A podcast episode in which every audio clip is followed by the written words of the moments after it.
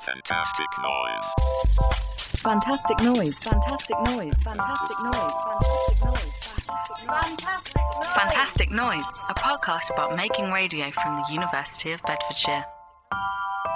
Hello, I'm Terry Lee. Thanks for listening to Fantastic Noise. It's great that you've given us your time and your ears. Imaging. Station sound. When I first started making radio, I didn't have a clue what these terms meant. Idents, sweepers, trails, donuts, wet and dry jingles. If you're following me, you'll probably be interested in this final episode of the first series of Fantastic Noise. If I'm talking absolute gibberish, you'll find out some more by listening to this final episode of the first series of Fantastic Noise. Either way, we're talking about station sound, the imaging, which in layman's terms is the stuff you hear on your favourite radio station that isn't the music or adverts or people talking. Uh, joining me in the studio is James, a media production student who is just about to start his final year at the University of Bedfordshire.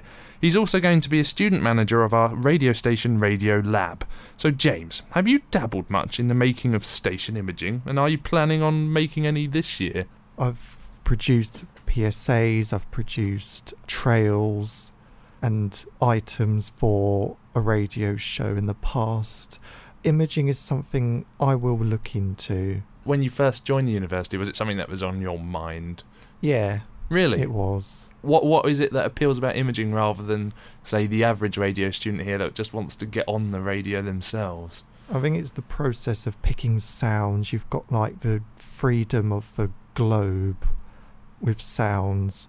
You know, you can be creative, you can be imaginative. You know, I listen to a lot of imaging on the radio. I think Kiss 100 is the best Okay. for any commercial station. You know, the electro and the rhythm, and I love all that. Coming up in today's episode, we're going to hear from Dan Pryor, the station sound producer for Absolute Radio, who is also a University of Bedfordshire graduate. We'll also hear from Deborah Bishop, who previously oversaw station sound at BBC Radio Norfolk and Suffolk. Later, as always, we shall be analysing some radio jargon with the radio word of the week and making our weekly visit to Dr. Lawrie Hallett's radio surgery. But first, I hark on endlessly to my students about the importance of listening, listening to radio, podcasts, being inspired. Ultimately, every radio program has an audience, and it's been fascinating hearing from so many voices sharing their listening experiences. So, for the last time in this series, let's find out what you've been listening to recently. What are you listening to? Hello, my name's Alex. I'm 37, live in Norfolk. I like to listen to all sorts of things, really. So I'm quite enjoying the TED Talks um, podcast at the moment. Uh, quite informative, and I can pretend I'm really expanding my mind. When I just want to go mad in the car, uh, listening to music. By mad, I mean just gently tapping my fingers on the steering wheel. Uh, I tend to listen to my local radio station, Future Radio. Hi, my name is Festina Okafor. I'm uh, 21 years old and I study at the University of Bedfordshire doing journalism. Um, I listen to BBC One radio um, every morning, and this is because I enjoy the different varieties of things which it brings. So, the music, it could be from classical to recent updates. And you know, the news, I like to here and there, you know, about every political side of today. And that's it. Hi, I'm Raphael. I study journalism and PR at the University of Bedfordshire and I'm 19. Right now I'm listening to Travis Scott's new record with Playboi Carti on SoundCloud. Please do contact us and tell us about something you've been enjoying listening to. I'd love to include your voice in a future series. Fantastic noise at beds.ac.uk is the email address. James, there we heard from three different listeners Alex, who likes TED Talk podcasts, Festina, who likes BBC Radio 1, and Raphael, who listens to SoundCloud. What are you enjoying listening to at the moment? Well, I have quite a varied taste in radio. I like LBC, they have some good imaging. I like Nick Abbott. I don't know if you've listened to him, but he Mm. has these um, clips, sound bites to um, go with his dialogue. Like, for example, you know, he do- talks a lot about Donald Trump, and there's a lot of old film clips of someone making disparaging remarks about someone, Ah. and um, so it's it's quite fun his use Yeah. of, of those bits of audio. And, and and do you like talk radio generally? when there's big issues going on, you know, in the country in the world that interest me, I do tend to tune in to LBC and talk radio to get other opinions on it and to get a better perspective. Yeah, and, and, and hearing, you know, even if you don't necessarily agree with those opinions, sometimes it's just good to. You feel like you're learning some other perspectives, and it can help balance however you feel about an issue. And is there any other any other radio you like listening to, James? I used to listen to Kiss FM. It was the first radio station I listened to. Mm. And I like the fun, vibrant, upbeat sound it had. It was like it, it was screaming at my sort of age range, my generation. Yeah. Yeah, I think most commercial stations should follow that example. I always share at least one thing that I'm listening to as well. And this time I'm going to bring up a, a very well known podcast series, Serial, which has just started publishing episodes of Series 3. Uh, Serial is a podcast from the creators of This American Life and hosted by Sarah Koenig.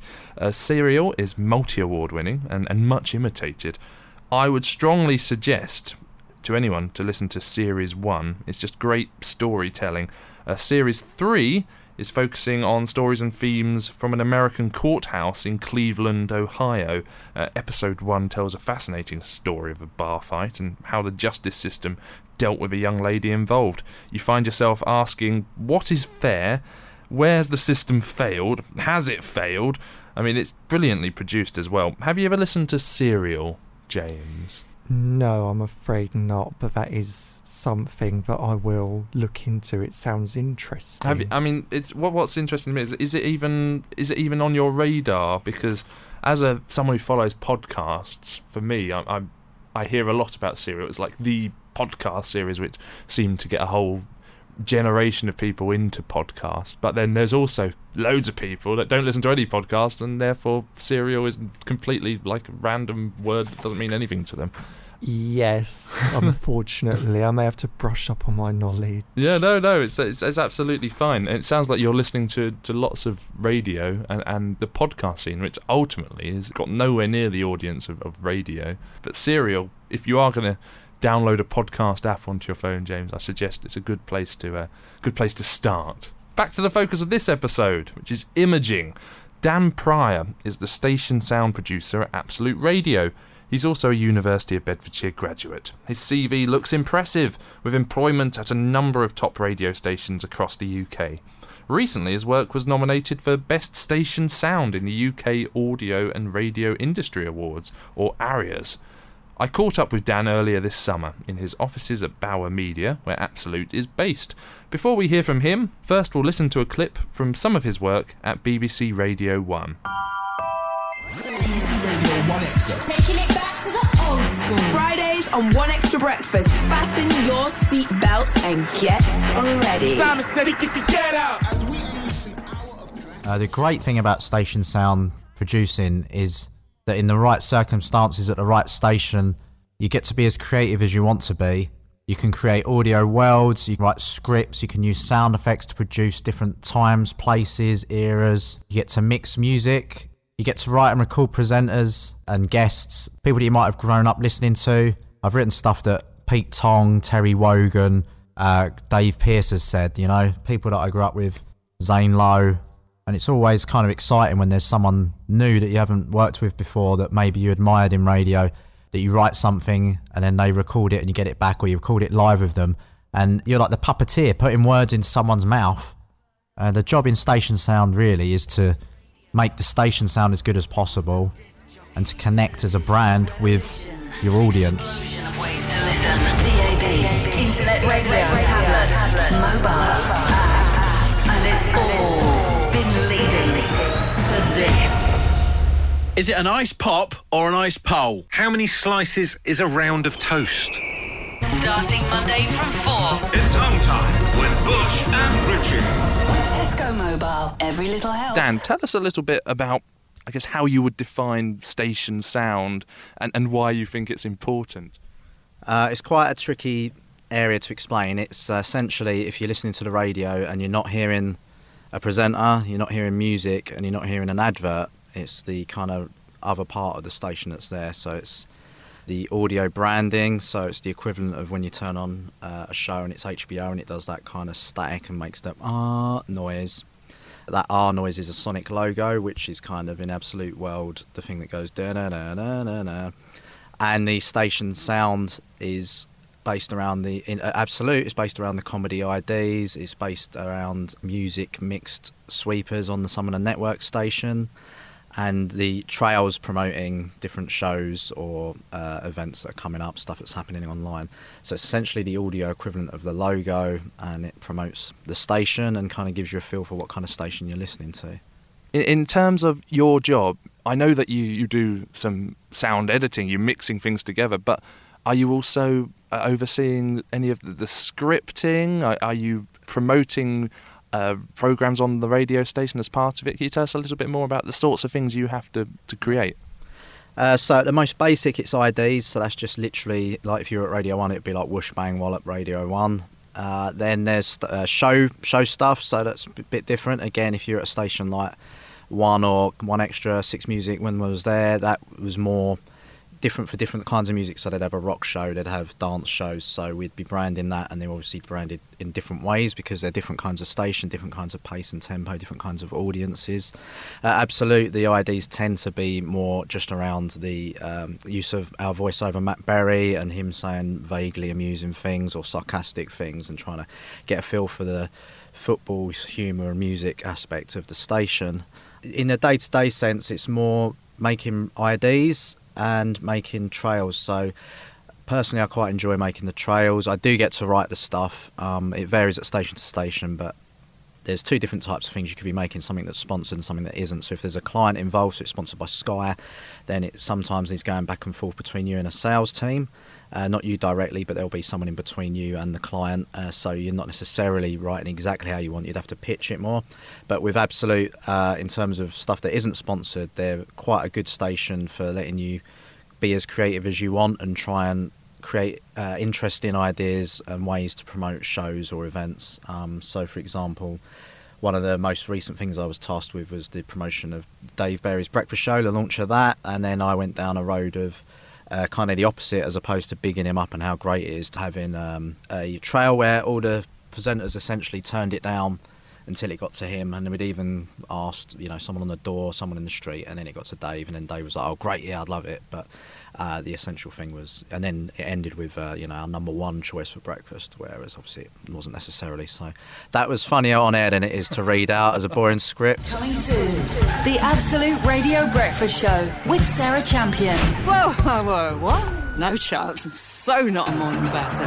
With Andy Bush. 4.30 wake up, no thanks. That's an example of yeah, you do get to write. I really like the writing. It can be some of the harder part of it, but I think sometimes some guys are really into the the whoosh bang wallop aspect or the EQ settings on VOs and stuff like that, which can be fun. But I think that sometimes you can hide behind that and not have a creative idea. And a lot of stations don't necessarily get to be creative, but at Absolute, they encourage that. Stuart on reception. No, thank you. This bloke passing the building. No. Uh, Dave Berry. Wow, what an honour to be asked. I, I can't believe it. Matt, did you hear that? We've got the breakfast show. Yes!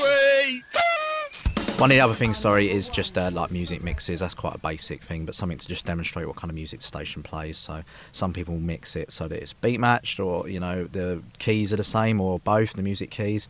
Uh, and other places just kind of wallop it in and you know chop and change quite abruptly. So I prefer to be the former, but uh, there are places where obviously time's an issue, or you're the only guy on production, and then sometimes you just got to knock out what needs knocking out. Or maybe a music team person says it's this song, that song, and this song, and you know what you're going to do. You got to make it how you make it.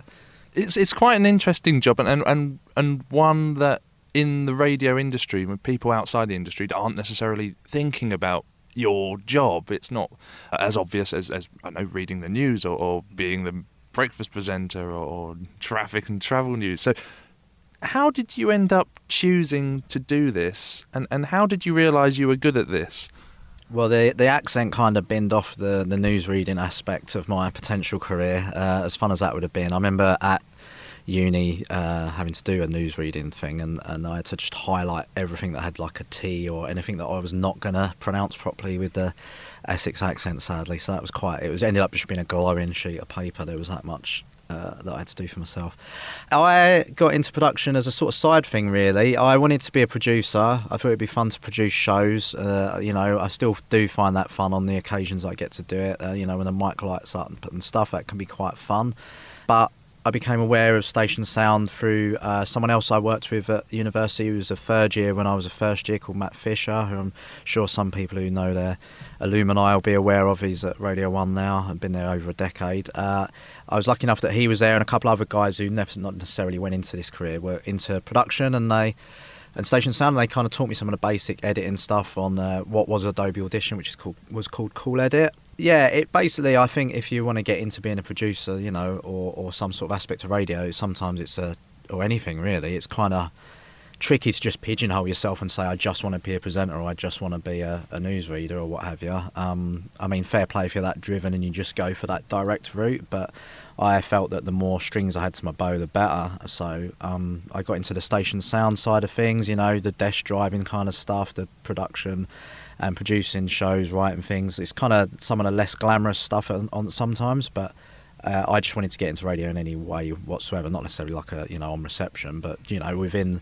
something where I was bringing something to air. So that's kind of what I got into a bit, and then when I went and did work experience at BBC Three Counties in my last year at uni, that was a really good work experience uh, environment, and they gave me some quite basic stuff. So what we call donuts, where the start of the trail is you know the date, you know the blah blah show on blah blah radio, and then it ends pretty much with the same thing 30 seconds later, but telling you what time to listen. And in the middle is the jam of the donut, which is just a bunch of clips, and it's quite a common way of doing a trail, and so you know I'd get just asked to do the best clips from from the show of, of Three Counties. I think it was Roberto Perrone on Breakfast.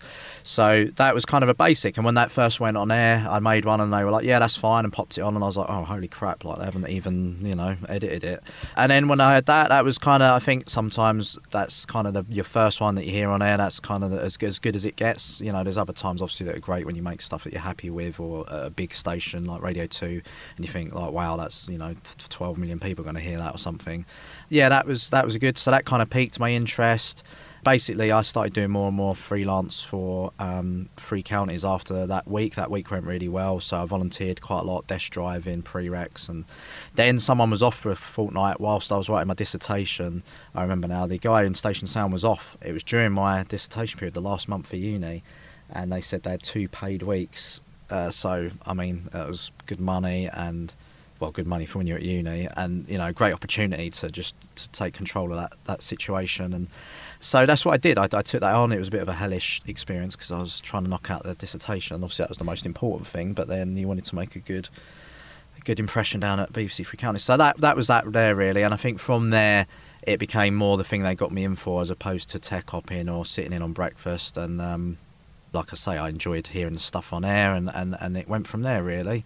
And in terms of finding out whether I was any good at it. I mean, that from the start was pretty good because they they'd lumped it on straight away. I also did station sound for my final year at Luton FM. That was our, um, you know, we all got given a different part of what we wanted to do in management, and I did the station sound for the last year at Luton FM. Although I'd hate to hear any of it now because it's uh, probably diabolical. But in terms of being good at it, uh, I think there's a mixture of things that come into it. It's what editing equipment you've got it's having an ear for it a bit. But I think there's a, a book, uh, Outliers, the story of success, and that kind of gives you the idea that if you did anything for 10,000 hours that you'd become an expert on it and that talent or necessarily being good at something is a little bit of a myth and I think if you sat pretty much anyone down I think it'd be quite egotistical to say that if you gave anyone else the same amount of time and opportunities to do what I do, that they might not be able to do it.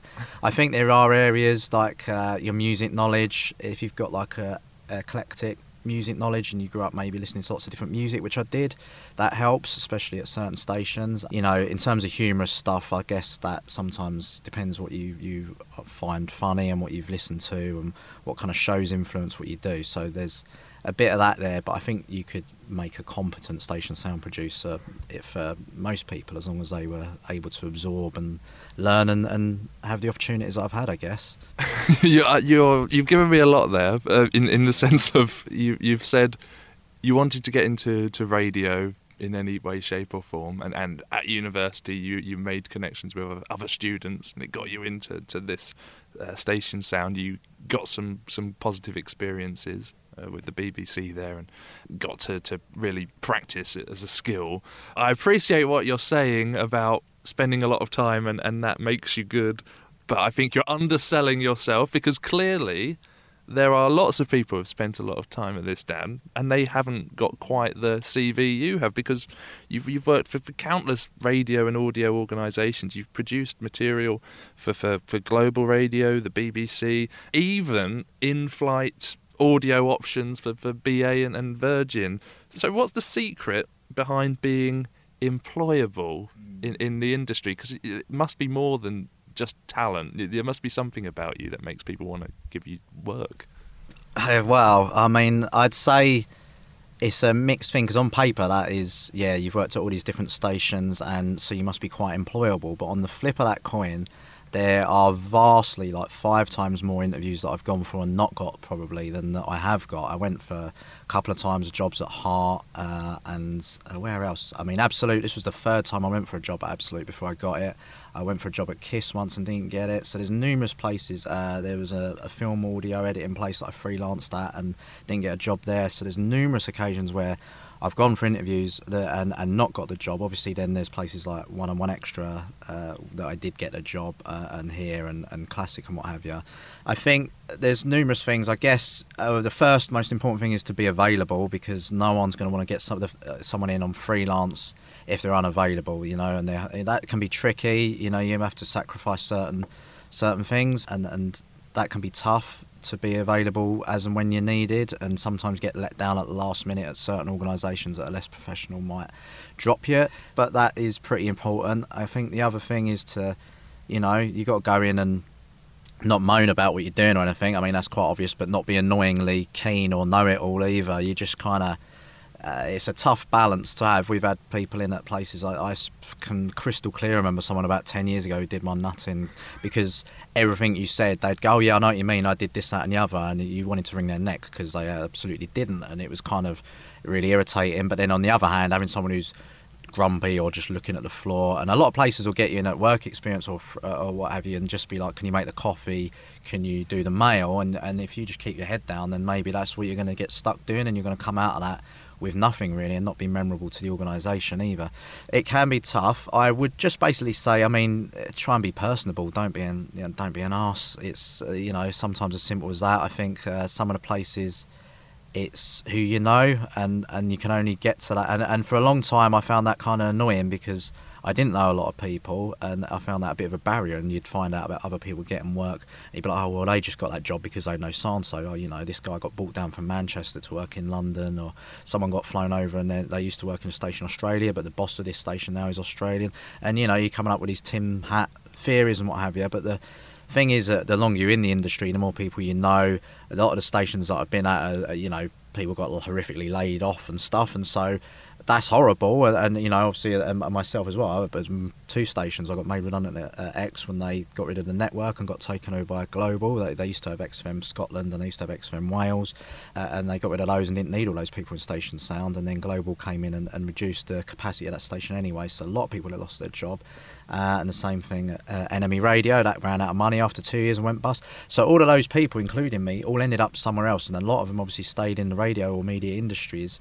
And then there you go, there's your network. Suddenly you've got all these people that, that work different places. So uh, as long as you're someone who people you know get on with or think uh, are good at what you do, then that helps. You know, the longer you do stuff, the better you get. So I mean, your work sometimes speaks to itself. Uh, it's hard to put a finger on what makes you good in terms of your output. I think it's just sticking to the sound of the station a lot of the time. In not many places, a lot of places, if you go there, they're going to use the same session. So I use Pro Tools.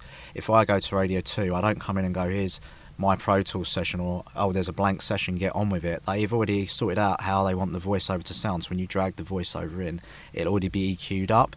So you might be able to make the odd tinker if like a bed's too leery and it's cutting through uh, not, the, the VO's not cutting for enough, but essentially in terms of that side of things, a lot of that sometimes is done for you. It's good for you to be able to do it, especially in freelance if you've got your own equipment, but a lot of that side of things done for you.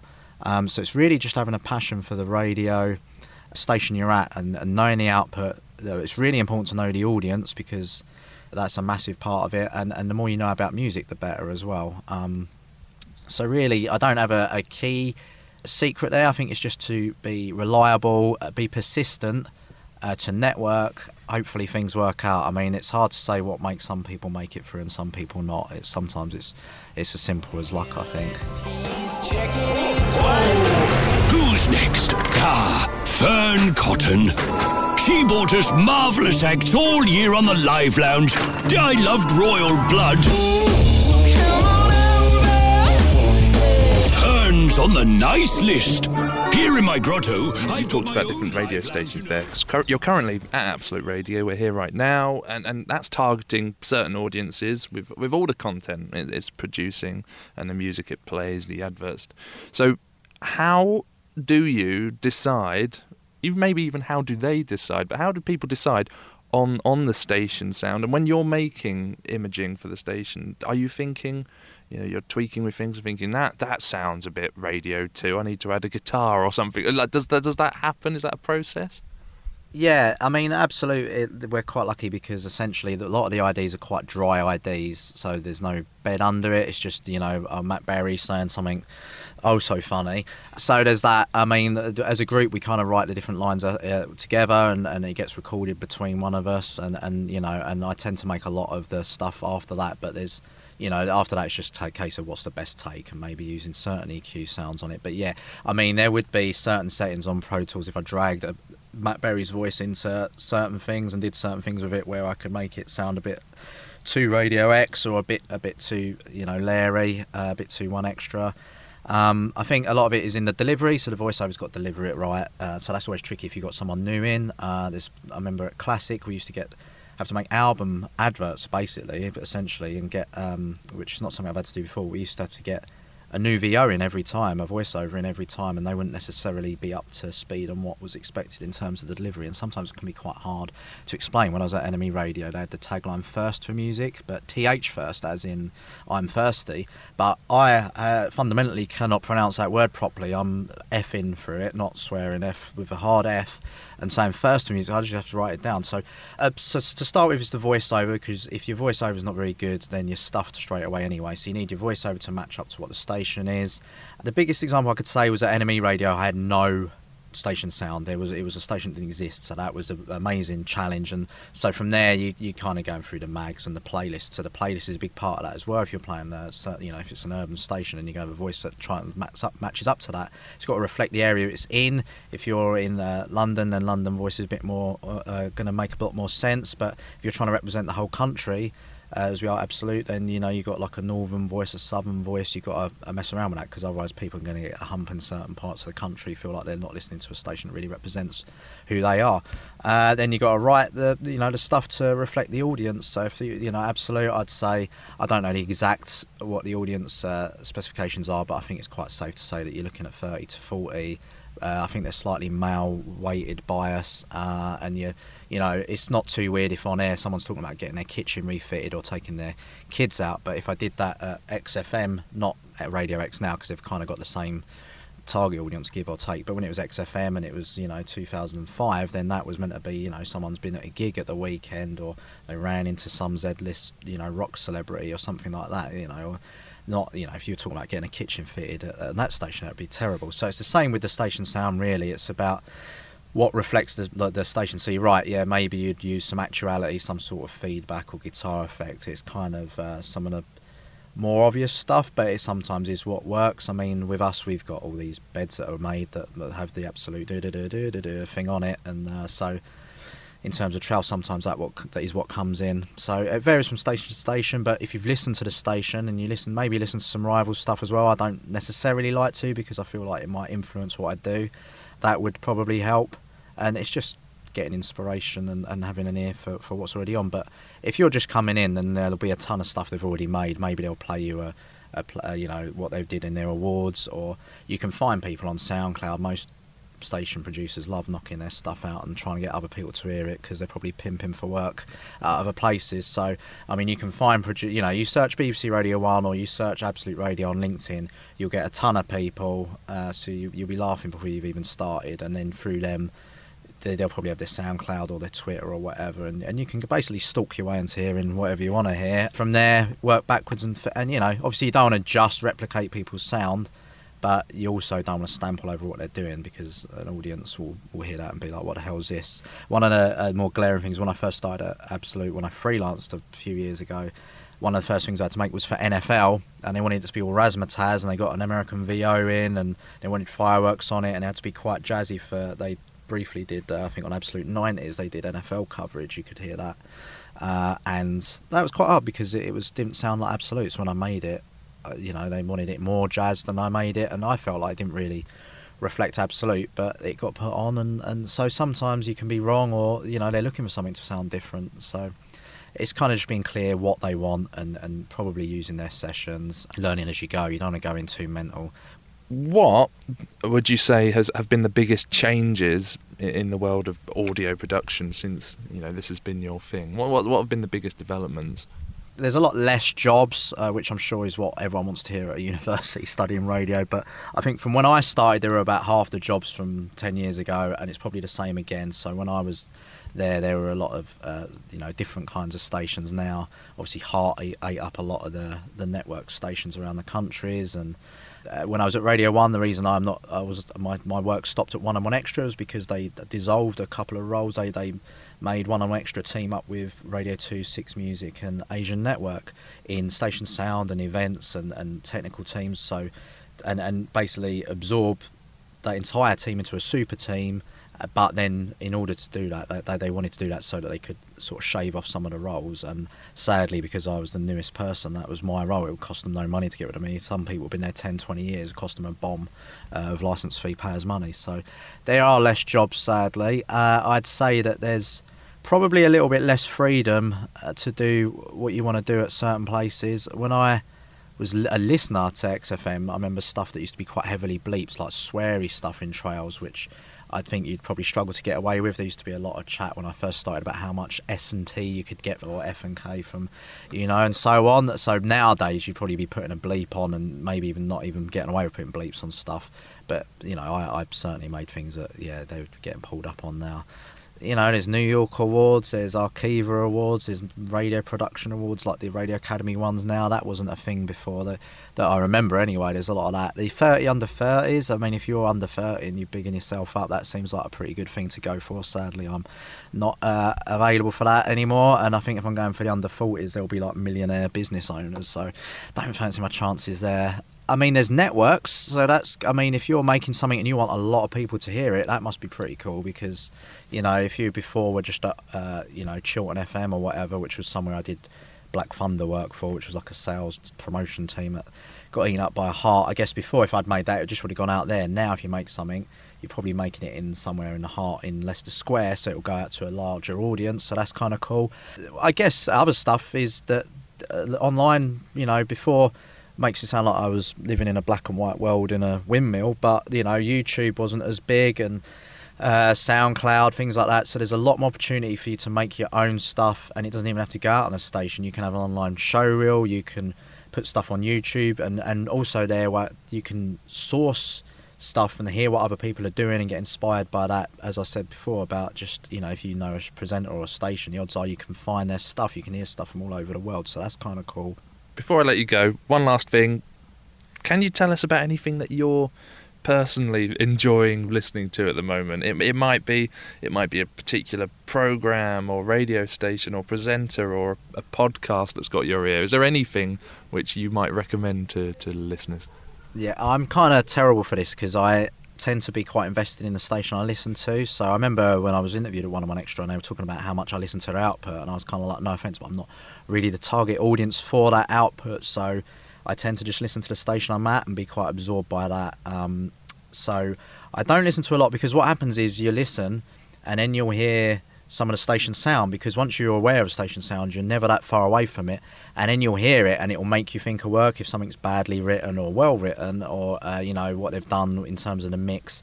So it turns you into a bit of an ultra nerd. It's kind of annoying.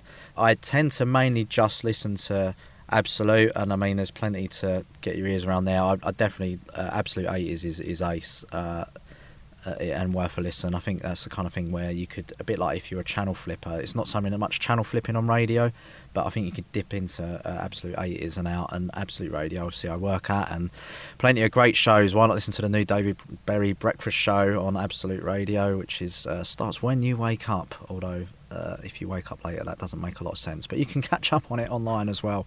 Uh, I said I'd pimp my own podcast. So if you're into fantasy Premier League football, uh, myself and the Breakfast Show co-host Matt Dyson do a podcast which starts at the start of the football season called Game Week. Uh, and if you search Game Week HQ, it's on Twitter and Facebook, and then there'll be a link for you how to listen to that. It's on iTunes and what have you. And essentially, that is there's a lot of fantasy Premier League podcasts, and they're all quite nerdy and go on about like an hour about how Aguero's against a left-footed defender this week. So, uh, but ours is, tends to be we've fallen accidentally into a niche of fantasy Premier League football podcasts for people who aren't very good at fantasy Premier League, which is not what we set out to do. We used to be really good at it, and then we started doing this podcast, and now we're terrible. So, uh, I will pimp that because it's something I do have to listen to because I have to edit it. Uh, there's that. And outside of that, I would just say listen to lots of stuff. If you want to work at a specific station, then listen to that station or listen to stations like it. Dan Pryor, a University of Bedfordshire graduate who is now station sound producer at Absolute Radio. I must confess to listening to his Game Week podcast as well. I- am a keen fantasy football player, and that podcast with Matt Dyson is quite a lot of fun. Uh, Dan talks about imaging and station sound, James. This is an area of radio that you say that you've given some thought to already. Tell me about what Dan said, which I guess caught your imagination. You have to adapt sounds depending on the type of show you're working with. Audience, it's hard to pigeonhole one role in radio. So if you're working with imaging, there are other areas you might need to help out with. Yeah, he has to have collective musical knowledge as well. I've noticed that he has collective musical knowledge. Yeah, he's talking a lot about music and, and Yeah. putting together. I guess for certain stations, it's like Absolute, because it's um, essentially a lot of it is about the music. As a result, a lot of their station sound, their imaging, is going to focus on the different music that they play. Another thing that stuck by me was how hard it is to get into radio. Same Mm. because of the networking, that many radio stations are hard to get into. A lot of them are corporations now. Mm. Mm. So if you want to work in local radio, you have to kind of look around. Well, abs- absolutely. And, and on that point, Absolute Radio, based in Bauer, there's lots of radio stations there, including Kiss downstairs from Yeah. Absolute Radio, and they're all based in one building.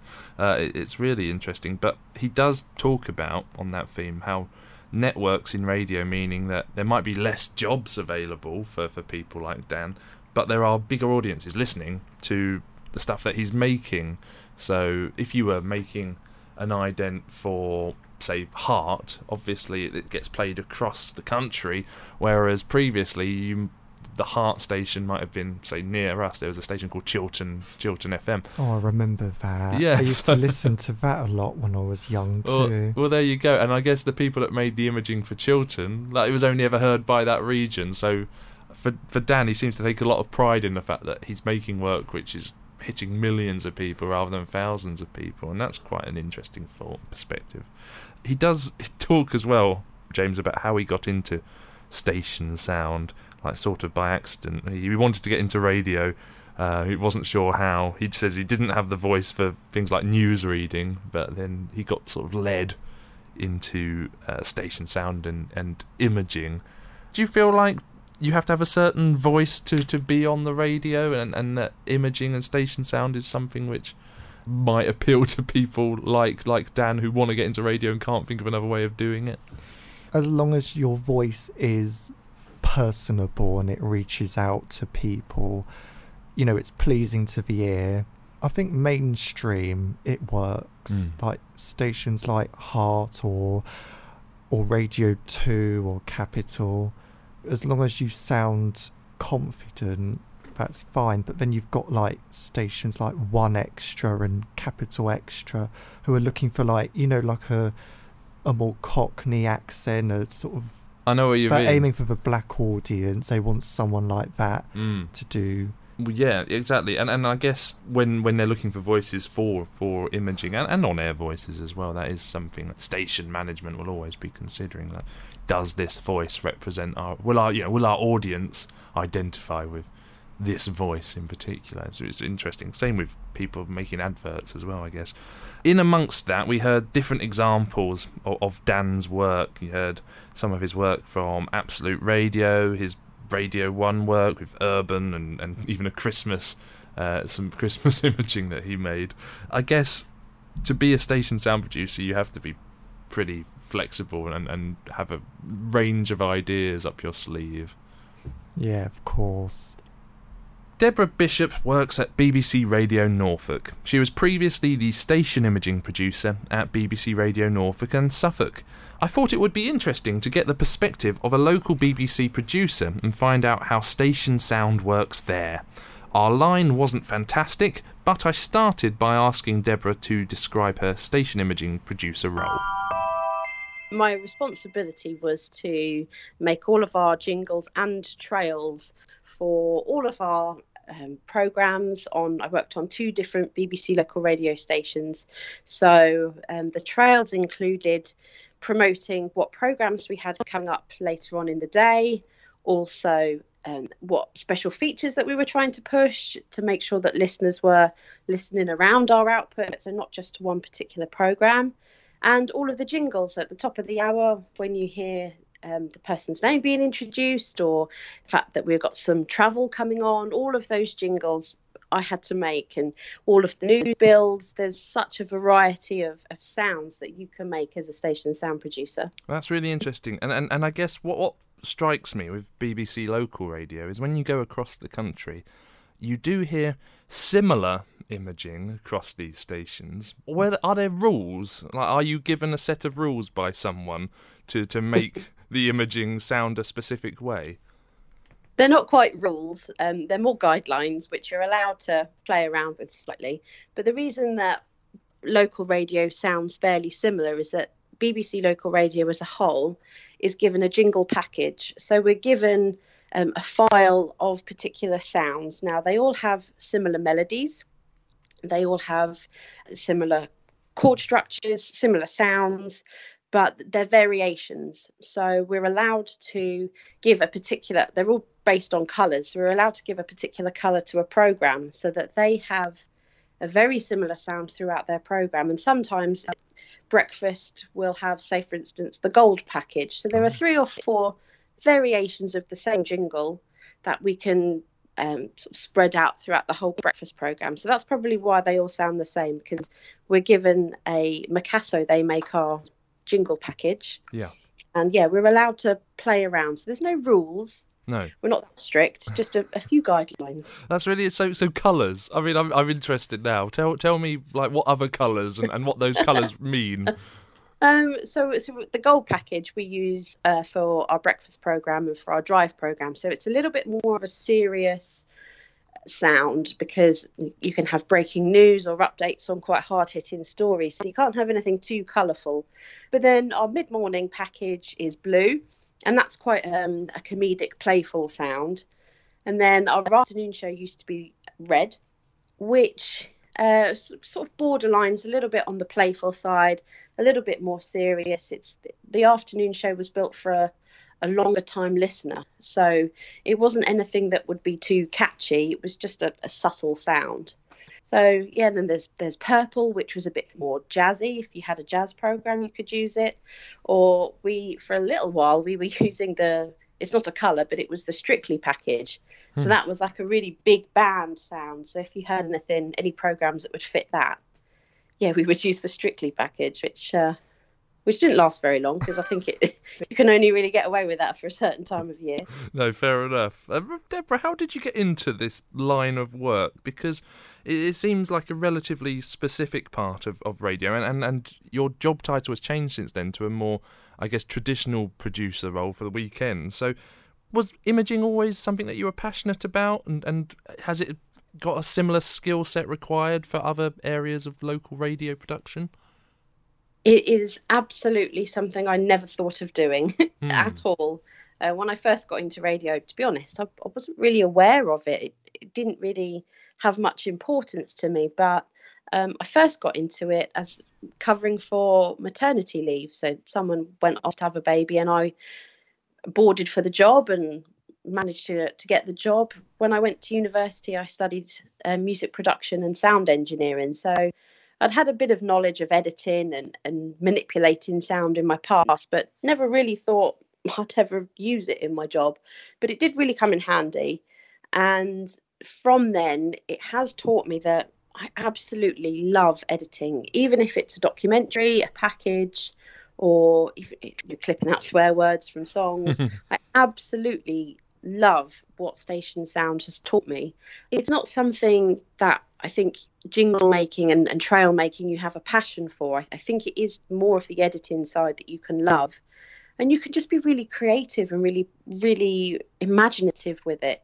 And since having done that job, I've discovered that I use it all the time. Those skills that I learned from station sound production, I use every day. It, it's it's really handy if you get into work in the morning on the breakfast show and suddenly a jingle idea or a, a, feature idea pops into your head and you think right we need a little jingle for that. You can scurry yourself away for five minutes put something together and then play it out later on in the show. So it's great for, for quick ideas and for fast thinking we tried to do that every weekend actually. Deborah, can you think of any examples of, I guess, classic radio station jingles that maybe have stuck in your memory? Like for me, it's probably uh, where I grew up in London. There were 95.8 Capital FM jingles, uh, and and there was people like Dr. Fox, and he, he, he had the the oh, tune. Now, yeah, well, I know, I know. It was Chris Tarrant and Dr. Fox were, were the, the prime time presenters then, and and Robert Palmer's "Bad Case of Loving You," which had a "Doctor, Doctor." That that was that was the I guess the jingle which really stuck in my head from my radio childhood. Are there are there any for you that, that stick in your memory? It's so funny that you picked that one because we still use that "Doctor, Doctor" in some of our jingles that we have. Brilliant. So on our Saturday breakfast show, we have a feature uh, called Vinyl's Vault, and we call him Doctor Vinyl because he knows all about vinyl he's absolutely incredible, so knowledgeable. And yet we use that Doctor Doctor theme tune, so it's still apparent today. Great. But the ones that stick in my head the most are the the PAMS jingles. So they're the the sung versions of, of years. So it would go 1979, anything like that it just sticks in my head. Brilliant. And I remember Chris Moyles on Radio One when he was on the Breakfast Show. He used to use that all the time, and I've I have such a strong connection with those uh, with those PAMS style jingles. I I wish we could have PAMS jingles for everything because I love song jingles. I think they're great.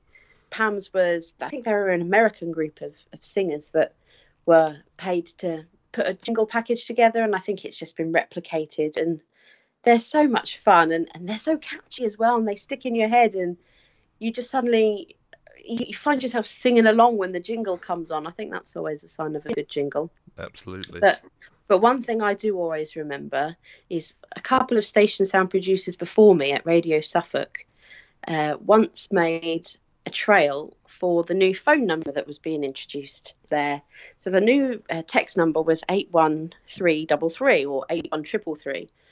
And he came up with this really convoluted idea of um, doing a trail about mice, like three blind mice. And the, the cat came along and it ate one and it tripped all three.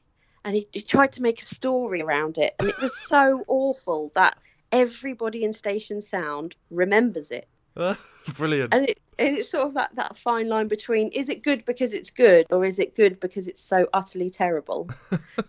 but as long as it did its job, perhaps perhaps that's what we need to take into consideration. Oh, you're you're reminding me of my own, I guess, like student radio attempts at making my own, you know, jingles and things like that, which were were actually awful. Uh, That's the, when you try and do it yourself, they can be catastrophically bad. but, but, as long as people remember it, your job's done. That's true enough. Um, Deb- Deborah, where is radio imaging heading? And um, are there any technological innovations, do you think? Or, or, or, or is it more or less the same as it's always been? I think the way that radio is moving forward, I think we're moving much more onto a um, I'll listen to it when I want to listen to it. So I think we've now moved away from the um, the radio comes on at 6 a.m. with your alarm and then it doesn't go off until four or five o'clock when you've left work.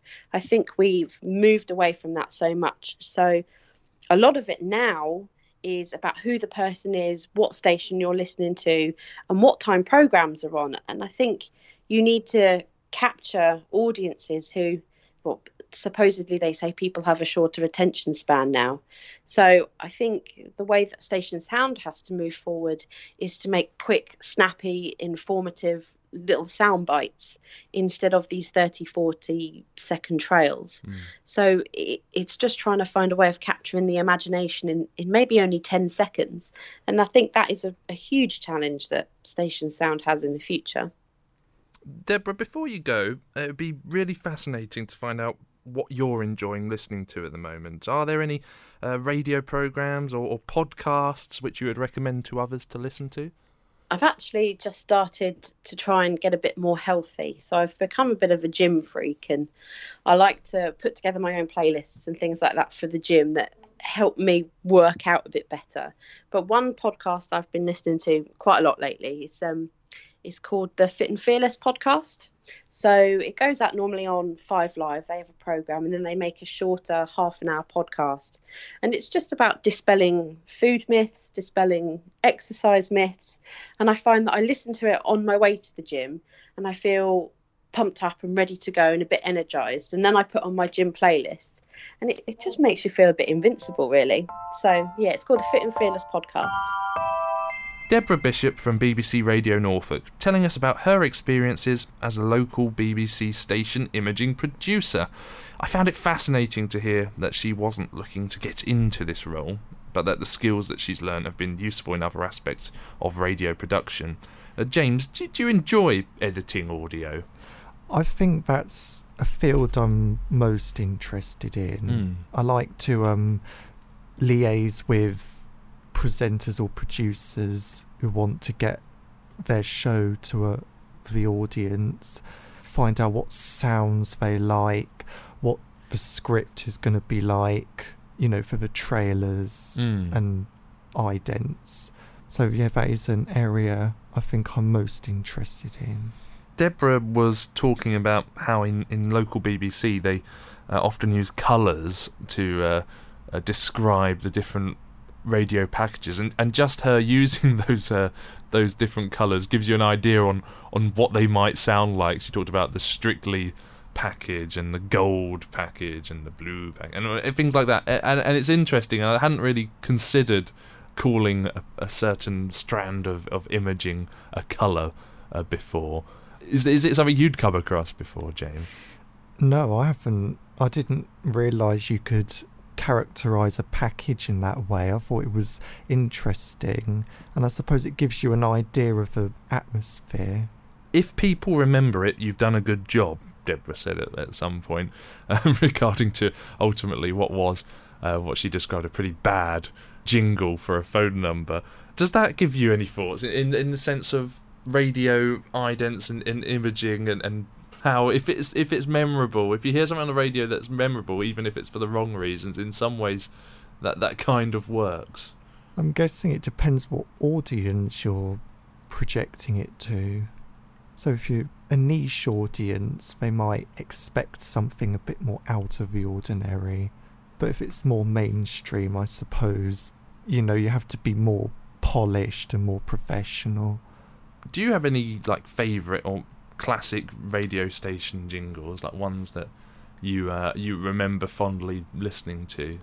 I know Absolute Radio had some good ones. There's that posh voice Mm. saying Absolute 80s and adjust your tuner to this station. If you listen to that station, you're not with it, sort of thing. Yeah. Uh, yeah, and I guess I guess sometimes it is the the comedy voiceovers which which stand out.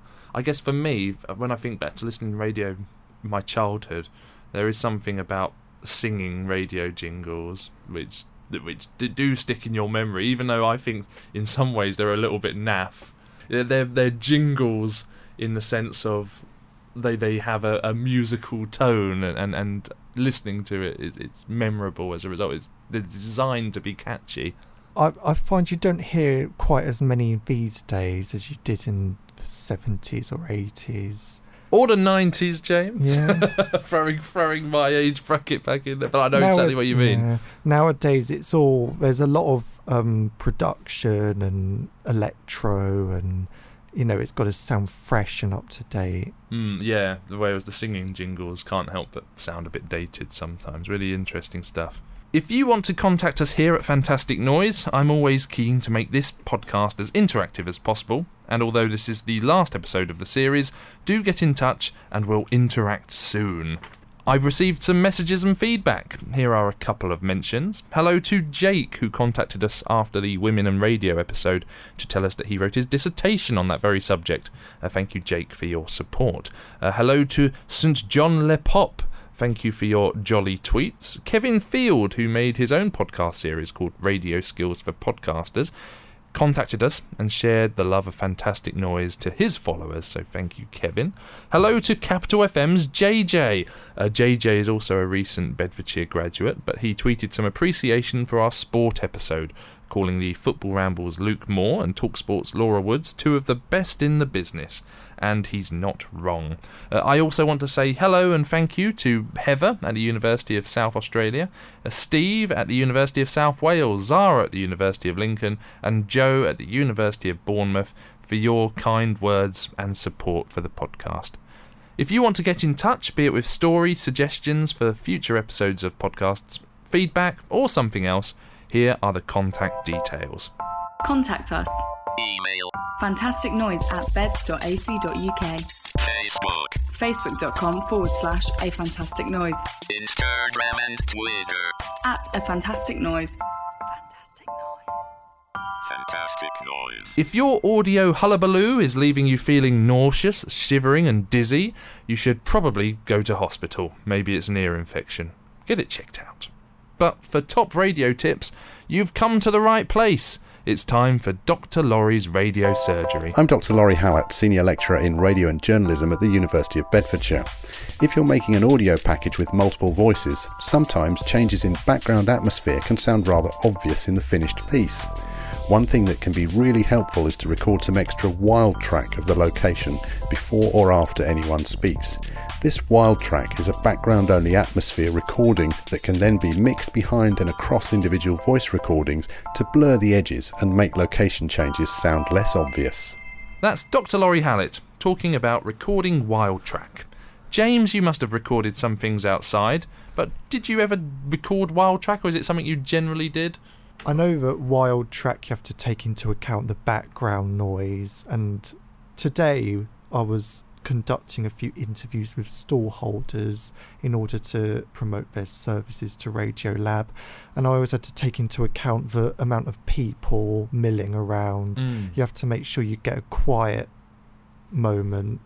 Yeah, no, you're, you're, I know what you mean in, in terms of when you're in a noisy place. Yeah, you have I to make sure it's much- not too noisy. I much prefer doing it in a room like this. Well, obviously, if you want to get that perfect audio recording, but sometimes it works in, in the sense Yeah. of, of, of just making sure it sounds like you're you've got an atmosphere. if it's related to the subject you're talking about. Like, for example, if you're interviewing a head chef yes, in a kitchen, if you can hear kitchen noises in the background, that works very well. exactly. It's uh, it's providing that imagery for, for people listening, so they can think I'm associating this with a kitchen. Absolutely, no, that's spot on. Before we go, for the final time in this series, we shall smash down those vocabulary barriers of radio jargon. It's time for the radio word of the week. Radio word of the week. Podcast about making radio. This time it's sweeper. A radio sweeper is a recorded statement by a voiceover artist. The script often will contain the station ID, such as Radio Lab, and a radio slogan, such as Your Luton, Your Music. It's considered good practice to keep sweepers to approximately 15 to 20 words. A most common practice is to produce them with vocals and sound effects. Uh, radio sweepers are also known as radio jingles, and short sweepers uh, that are up to, say, five words are often called a radio ID or ident. So, James, how how often, if ever, did you use the word sweeper or come across it? I have heard the word sweeper being used. Yeah. Did you ever have any thoughts about what the difference between a sweeper or an ident was? No. No, no. And then that's why in this section of the show we try and, and get rid of those bits of radio jargon. 'cause I think sometimes these words are designed to confuse us. That is it for this episode of Fantastic Noise and for this series. We shall return soon. Thank you so much for joining us. Do follow us on social media at A Fantastic Noise for updates and news. Thanks to our guests today, Dan Pryor and Deborah Bishop. A special thanks to my co host, James Montague. Thank you very much, Terry. Our artwork was produced by Stu Elvin, Stu with a double O. Our announcements were from Freya McCann, and our theme music was by Liam Aiton. This podcast was produced by me for the University of Bedfordshire's radio team and recorded in the studios of Radiolab 97.1 FM. I'm Terry Lee, and this, I hope you'll agree, has been a fantastic noise.